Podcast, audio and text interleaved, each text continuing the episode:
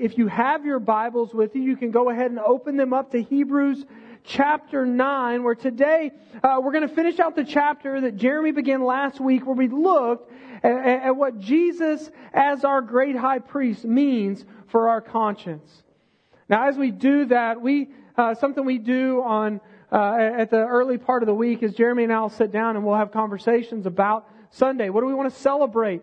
Uh, what do we glean from the time? Where can we even grow? And and one of the things we, as we were talking, I told him, I said, man, Jeremy, man, I was really excited about your sermon on Sunday. I said, one thing that really stuck out to me is, man, when you, like, I was, I was super impressed that, man, you just started, uh, just, just reciting Pinocchio, right?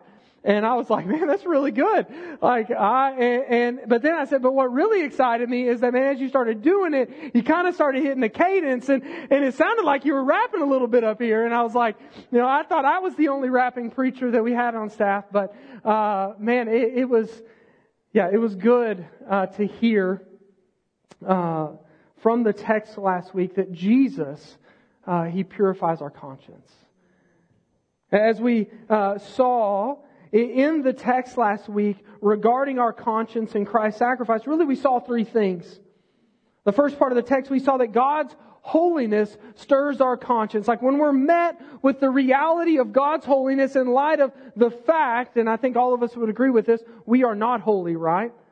Some of you are like, amen, like this morning, it just, it just showed itself, uh, in whatever way it did. But we realize when we're met with God's holiness, it stirs our conscience. And what we realize is that we are broken, broken, right? Like utterly broken. The second thing we saw from that though is as we are met with the holiness of God, as our conscience is stirred and we realize those things, the other thing we realize from the scriptures is that, man, the Levitical priesthood was insufficient to take care of that burden, right? The sacrificial system, the, the, the ceremonial system could not do what it needed to do ultimately. It could, it, it was not enough to bring full forgiveness. On the one hand, because, uh, man, the blood uh, of animals could not bring the full forgiveness we need, but also, man, the priests themselves, they could not do it because they themselves were unholy. They too had sin that had to be dealt with. And so in all that, what it does, and really what we've seen from Hebrews over and over again, is it points to our need for a Savior. It points to the need for another. And so we saw that at the end of our time last week. We saw that Jesus, as our great high priest, is the only efficient and effective means to purify our conscience. But, but it doesn't, it's not that he just purifies our conscience. What that means is really uh, the reality that that changes everything. It changes both our life, but also how we live. It, it gives us, or it should give us, a purpose and a passion for living. Because guess what? And it's now our job because we are freed up from the weight of our conscience to, man, live life for the King. You see, in light of what Jesus has done, we live differently. And so this leads to our time today where the writer is really going to continue diving into what the new covenant and the better promises that Jesus mediates mean for our lives. Because you see, it's one thing to say that something's better. It's another to understand why it is better. And what I've loved about Hebrews in the midst of all of the, the, uh, hermeneutical gymnastics that it seems like we do every week is that man the writer's love uh, for a uh, man uh, the sacrifice of jesus and the good news of the gospel and what it means for the people just becomes more and more and more apparent and he, he, he's not just sitting there and saying, hey, you need to believe the gospel, go do that. He's saying, no, this is why you need to believe the good news. In the midst of this threat to turn back to other things, man, believe the good news, and this is why. Again, it's one thing to say it's better, it's another to understand why it's better. And in our case, just as it is for those reading this letter, the why is so good because guess what? The why brings life. It brings transformed living and the, the, the command to proclaim the good news of it to others. I, I don't know if you know this, but man, uh, uh, the gospel is too good not to be shared. It is too good not to be shared. I've said this before, like you don't have to talk about what you love, right? Like you don't have, nobody has to tell you or teach you to talk about what you love. If you love it, you will talk about it, right? Like, like, you know, if you've experienced Max Donuts, like you, like you talk about what you love and you don't want them just to hear about it. You want them to experience because it is a superior donut, right? Right?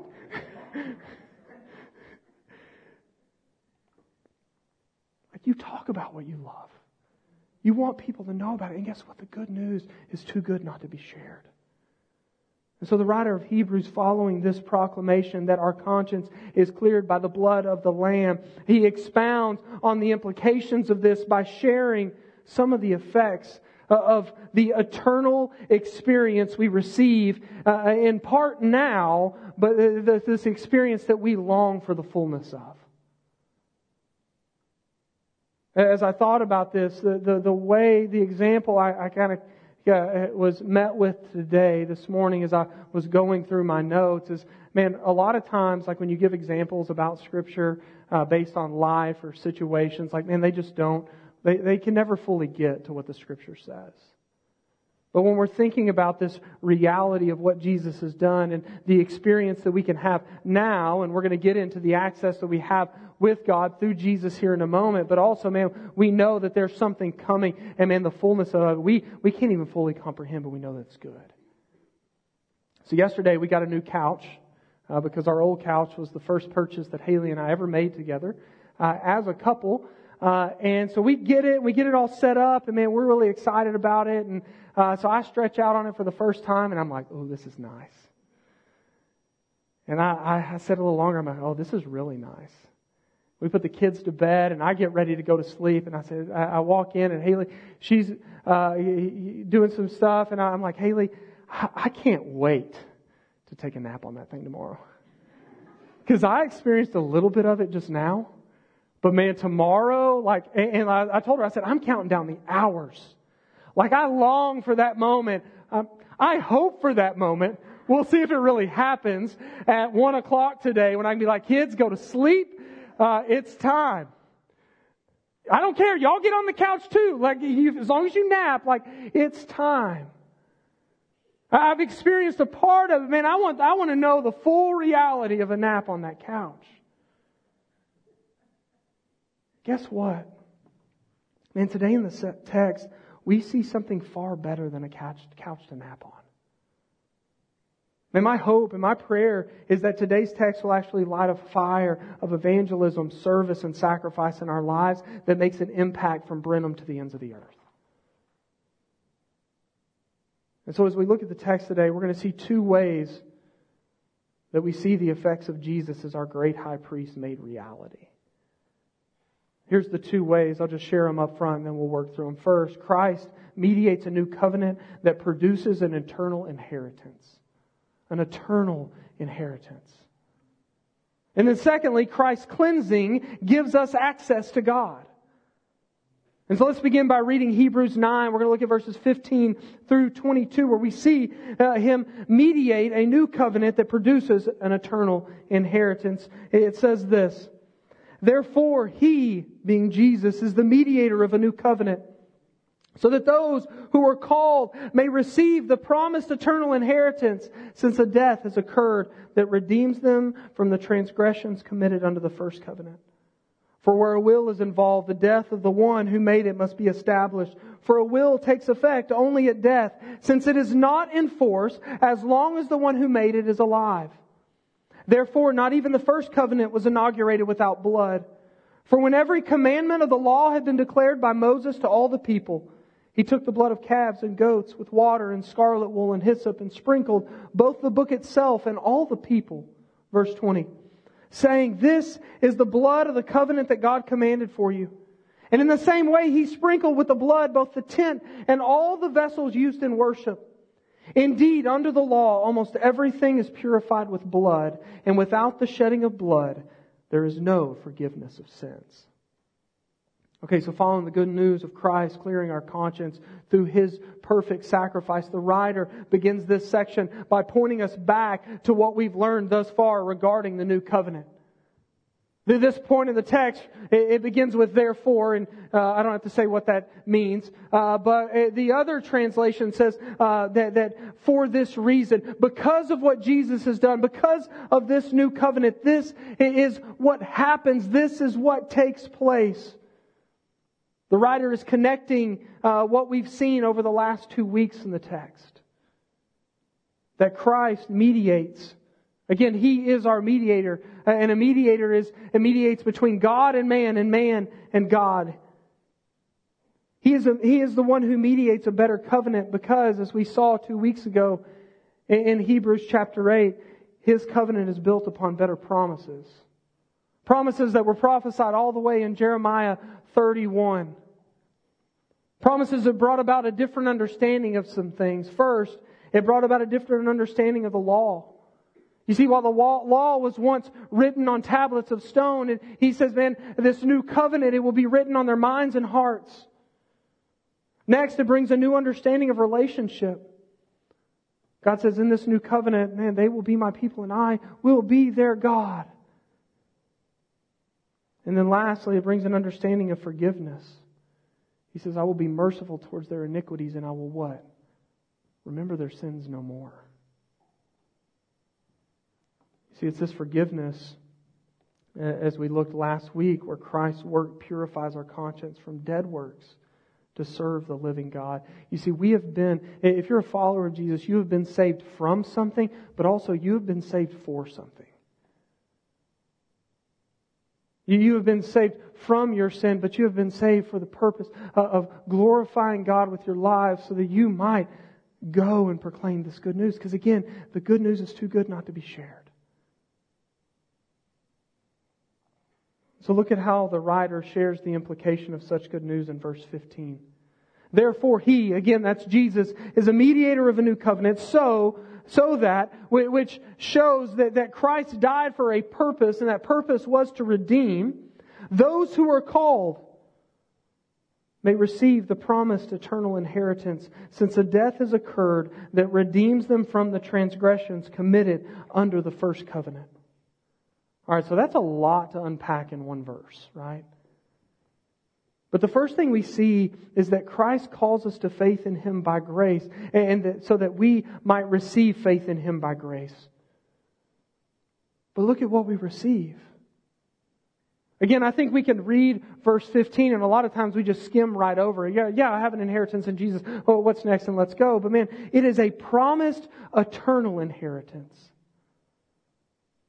So I got a question really quick. How, how many of you in the room, like, you've ever received an inheritance of some sort? You can raise your hand. It's okay. Safe place. I, I think many, if probably for all of us, at some point in our lives, you will receive or you will give some type of inheritance to someone or from someone. And as I thought about that, I was reminded of the first inheritance that I ever received. So, if you know a bit of my story, uh, 2010, my mother was living in Korea, and uh, she died in Korea. And so, uh, man, very traumatic uh, thing. Like, um, eh, but through that process uh, of going through the, the the grieving process and everything, a few months later, I get a notification from the post office, and they say I have some packages waiting for me, and I'm like, that's weird. Like, I'm 24 years old. No one sends me anything by mail. Uh, what's going on? And so I go to the post office, and they uh, bring out two suitcases. They were my mom's suitcases from Korea. They had been shipped over, and I remember getting them, and I looked at them, and, and in my mind, I said, This is my inheritance. Two suitcases. And so I was working at a church in Waco at the time, and I remember taking them to my office, and I set them down, and I stared at them for a bit, and I said, okay, let's do this. Let's see what my inheritance is. And I opened both of the suitcases, and this, if I remember correctly, this is what I found uh, uh, about three women's shirts, three to four pair of jeans, a box set of DVDs, and six cans of Copenhagen snuff. If you're thinking, connect, yes, my mother was a tough lady. And I remember looking at this and I remember saying, that's it. That's my inheritance. All of it. My entire inheritance is in two suitcases. And guess what? I can use none of it. The snuff was thrown away, the clothes were donated, and that was that. And the reason I share that is because, man, we think about this promised eternal inheritance that we have in Jesus. Man, that's not the case. Guess what? You don't get a call one day and say, hey, there's two suitcases for you. This is not so with Jesus. For through him we receive a promised eternal inheritance. And so, what is this? Well, I think the short answer is everything that comes with life in Christ. For we are heirs of the promise, Hebrews 6:17 says, who have received eternal redemption, Hebrews 9:12 says, and now we receive the eternal promised inheritance. Like don't miss the scope and magnitude of this. It is an eternal inheritance, meaning this, it never runs out. You can't use it up. So how does this happen?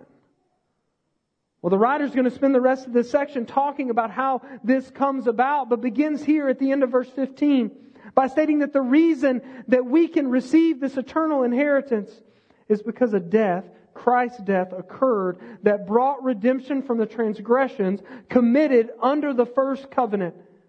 So what we know from that is Jesus had to die. And this is why, if you go all the way back to Exodus 24, you find the covenant that's being spoken about here. The covenant that God made with His people in Exodus 24, where He laid out through Moses the standard for following God's commands. And, what happens if you go to Exodus 24, you can read it for yourself. Two times in just a few verses, Moses says, here's the law, here's the standard.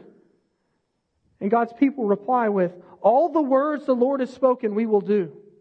Actually, the second time they go a little further and they say, and, and we will obey. But guess what? They don't follow through. Not much longer past Exodus 24, as you continue to read, man, the people fail. They don't hold the covenant. And guess what? Neither have we.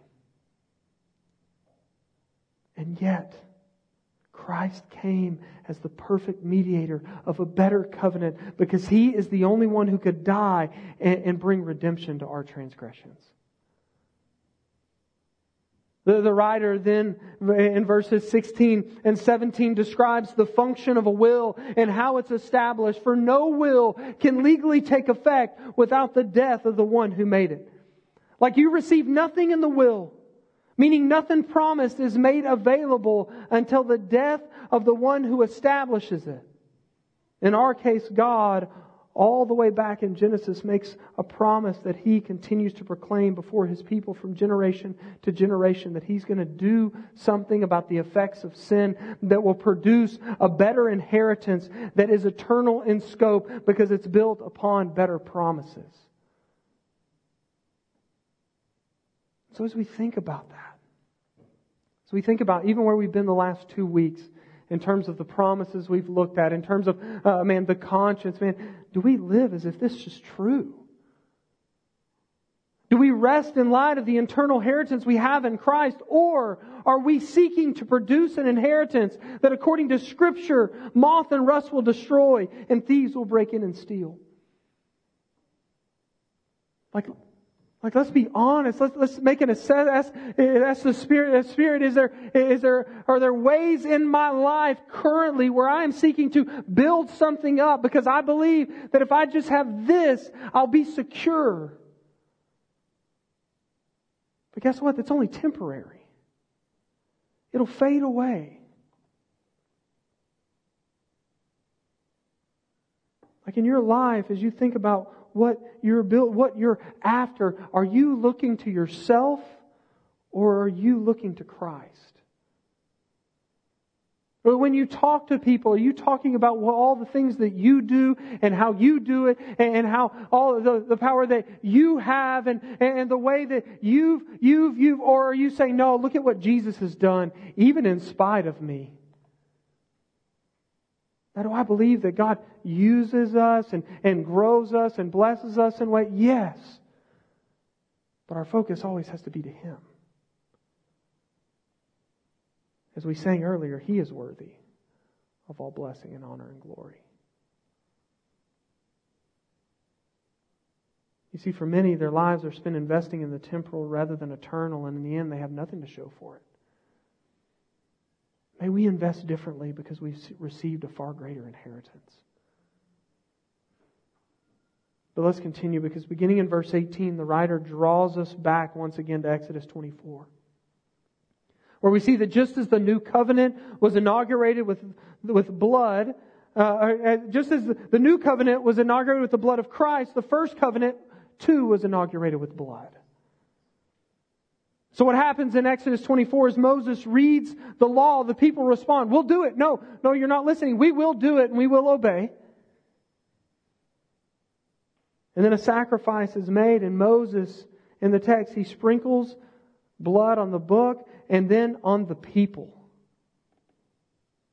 saying, This is the blood covenant that God has commanded for you. This sprinkling of blood upon the people of God is actually, uh, I believe, a symbol or a shadow that would reflect what Christ would do for us by the shedding of his blood. For while the blood of animals could not take away our sins, we who are called by grace receive an eternal inheritance and are covered in the blood of Christ's perfect sacrifice. Moses, then, as we see in verse 21, took the blood and sprinkled it on the tent and all the things used in the place of worship to make them clean as well. That's very significant. That's going to be very significant in just a moment as we continue in the text. We have to remember, we've already seen it, man, the things on earth were made by hands. And guess what hands are? Our hands are, man, they're stained with sin. We are broken. They are but a shadow of what is actually needed. For indeed, under the law, the writer states that almost everything is purified, almost everything is purified with blood. And without the shedding of blood, there is no forgiveness of sins. Now, a couple of things I want to say here. The writer says almost everything. So, under the law, the poor who could not pay for an animal could provide four pints of flour as a sin offering. And yet, even in the midst of that, the writer here says there is no forgiveness apart from the shedding of blood. Which I believe reveals the problem of the, the old covenant sacrificial system that Jesus came and establishes a new covenant by his sacrifice. You see, the sacrificial system reveals its limitation in that there was never enough blood. There was never enough sacrifice to make external amends. Only Jesus could be that type of redemptive sacrifice because he was the only true lamb without spot or blemish.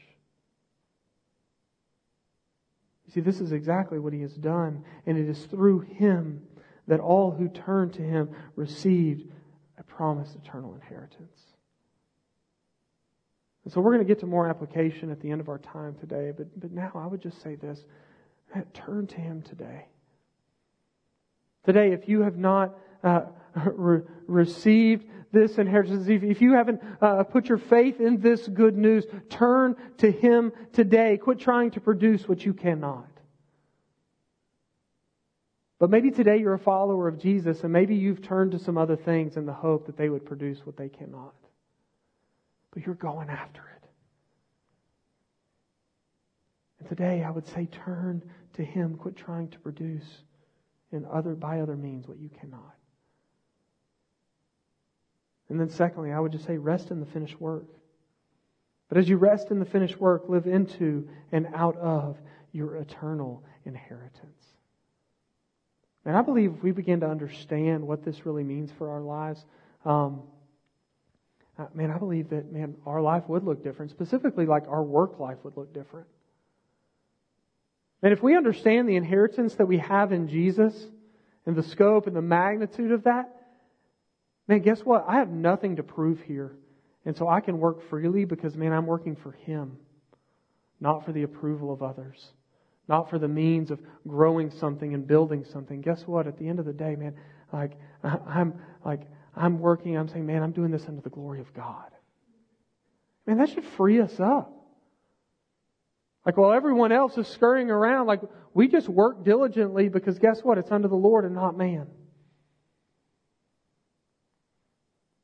Like, and you could, you could add that descriptor to whatever it is. Like you should be freed up because of who you are in Jesus and what you had received in Him. We talked this week in our missional communities about, uh, man, the implications of a clear conscience and what that means for one's life. And someone made the statement, they say, well, a conversation that we have all the time as a couple is that, man, uh, most things just don't really matter that much. Now, they didn't mean nothing matters, but they meant, man, a lot of things in life, like in light of eternity, are not really uh, big deals to get all hung up on.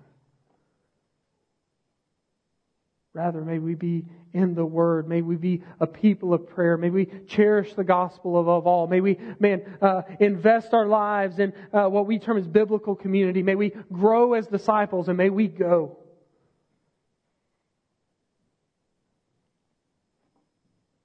This is what this inheritance is to do for our lives. So this brings us to the second effect that Jesus is our great high priest has on our lives, which is that Christ's cleansing gives us access to God. Let's read beginning in verse 23. Thus it was necessary for the copies of the heavenly things to be purified with these rites, but the heavenly things themselves with better sacrifices than these. For Christ has entered not into holy places made with hands, which are copies of the true things, but into heaven itself, now to appear in the presence of God on our behalf.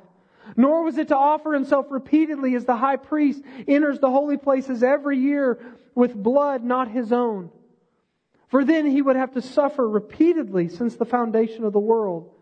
But as it is, he has appeared once for all at the end of the ages to put away sin by the sacrifice of himself. And just as it is appointed for man to die once and after that comes judgment, so Christ, having been offered once to bear the sins of many, will appear a second time, not to deal with sin, but to save those who are eagerly waiting for him. All right, so the following descriptions given for, for, uh, of the need for blood to be sprinkled for the purpose of purifying everything from the people to the instruments used in the temple. We, uh, we see that in the previous verses. And then we get to verse 23, which when looked at can create a bit of confusion regarding the heavenly temple. So if you remember from our time in Hebrews 8, we saw that the temple and all that was in it was a shadow of what was in heaven. But verse 23 seems to suggest that Jesus, who is a better, he is the perfect sacrifice, had to enter into heaven and purify even these things. Now there's a lot of debate regarding the meaning of what is said there, and I'm not going to get into it all. But what I will say is that when you read 23, as you connect it to the context of 24, we find the importance of this passage. For Christ, verse 24 states, has entered into heaven now to appear in the presence of God on our behalf. Like, just stop there and think about that for a moment. Uh, another translation shares that the phrase on our behalf can be termed for us. He has entered into heaven, into God's presence for us. You see, this is where we see the second effect of the new covenant of Christ as our great high priest, for through him we receive access to God. You see, to gain access to God, we need a cleansing that no sacrifice other than Jesus could bring about. Therefore, Jesus, our great high priest, enters into the most holy place by his perfect sacrifice so that he might cleanse us and make a way for us to access God. Like, this is such good news for anyone who has ever felt like they aren't enough or how could they ever be enough to be made right with God. Have you ever felt that way before? Like, there are times, even as a follower of Jesus, I'm like, God, really? You would do that for me? Like, man, I'm broken. Like, I just created a mess.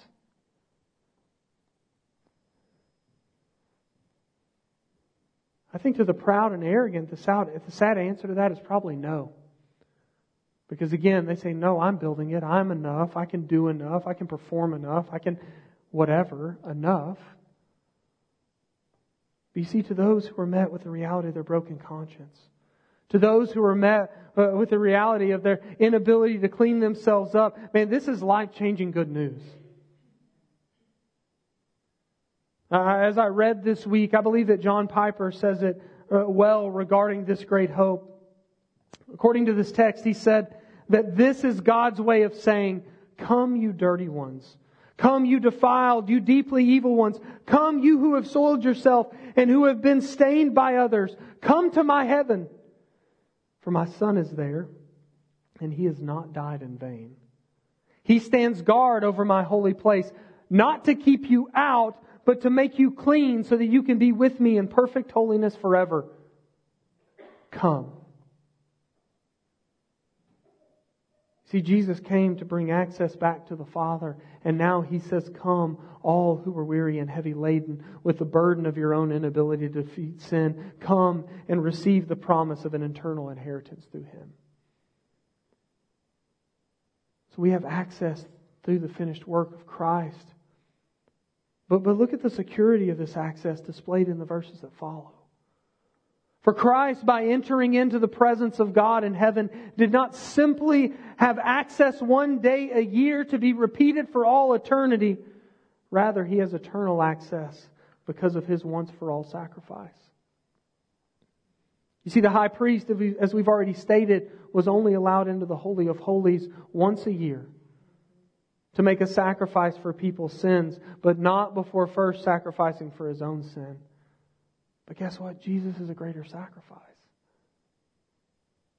You see, if Jesus' sacrifice would have been like that of other sacrifices, he would, and the text says this, had to have suffered repeatedly the pains of death because again, sin requires sacrifice. Without blood, there's no forgiveness.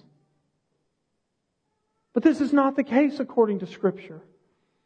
For the text states that Jesus appeared. Jesus put on flesh and dealt with sin once for all by putting it away, which is another way to say that he canceled it by the sacrifice of himself. He, as John the Baptist stated, is the Lamb of God that takes away the sins of the world. This point is then reinforced by what follows in 27 and 28. You see, because of sin, humanity has all been appointed to die once, followed by judgment. But you see, Christ appeared and died once, taking the judgment of our sin upon himself. And guess what? He will return and bring not further judgment for his people, although he will be the one who judges unrighteousness. Rather, all who have turned to him for salvation and receive life through him will be eternally saved. I love the picture that F.F. Uh, F. Bruce painted regarding this truth. He said that on the Day of Atonement, God's people would eagerly await the return of the high priest from the Holy of Holies. And the reason they eagerly awaited is because as soon as the priest came out, it marked that his sacrifice on their behalf had been accepted by God. And so it created a little bit of relief. Whew. Made it another year. Good. But what happened the next day?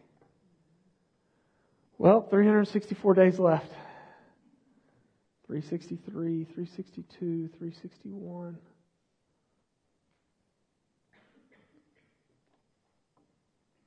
But we have a great high priest who was a perfect sacrifice.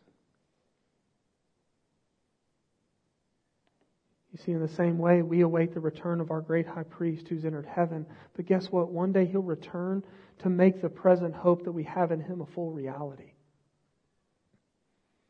You see, upon Christ's return, sin will not be dealt with again. nor will we ever deal with it again. For Christ will come to save we who eagerly await him. Oh, how we long for that day. But may we remember that while we await the fullness, guess what? We can still experience the grace and benefits of access now. So go to Him today. Turn to Him. Hope in the midst of it all. He will return. Sin will be no more and all will be made new. But in the meantime, our job is to proclaim this hope. We are to proclaim that Christ is the only means by which sin is appeased. He is the only means that our conscience is purified. He is the only means that our eternal inheritance is received because He is the only way that we can access God. And so we who eagerly await are to proclaim the hope that is in Christ and Christ alone. And so I'm going to have the team come back up. And this is how I want us to respond today.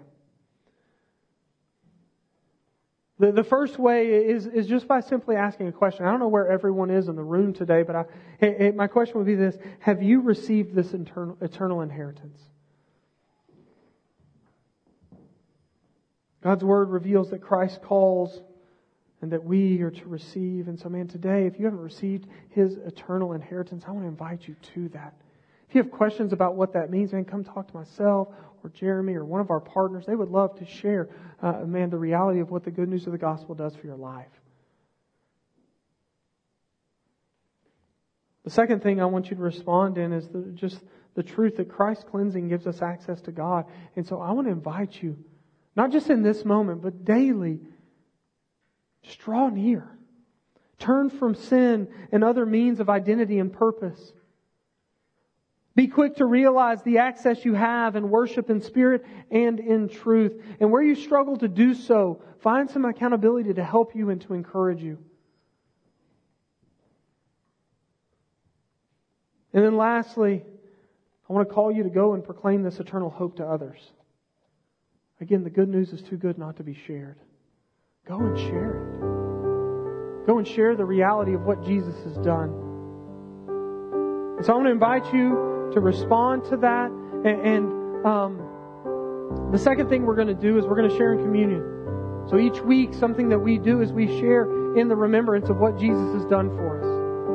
So if you're a follower of Jesus, we want to invite you to come and, and partake in this. But as you partake in it, we want you to be reminded of what Jesus has done and how that gives you access now, but also what's to come. That there will be a marriage supper of the Lamb one day. And we hope for that day. If you're not a follower of Jesus, we would ask that you not come and participate, not because we want to ostracize, but we, man, we believe that this, uh, man, this is costly. But with that, what we, again, what we would like to do is we would like to talk to you about what it means to follow Jesus and remember exactly what this is. And so I'm going to pray for us, and then uh, Nathan will be up here on this side. I'll be down here, and, and we uh, will present the elements to you. You can begin to come forward. And we will uh, respond through taking communion and uh, through song. So, Father, we say now that um,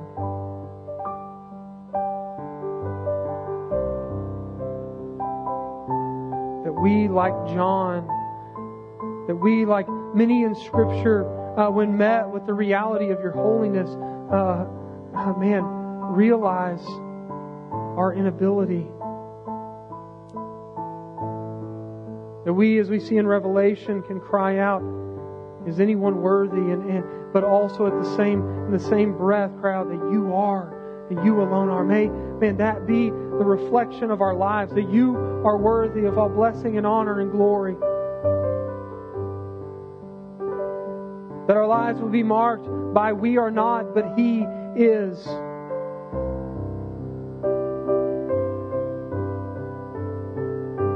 and that we would rest in the reality of the new covenant. that we would uh, turn to you because through your Son we have access.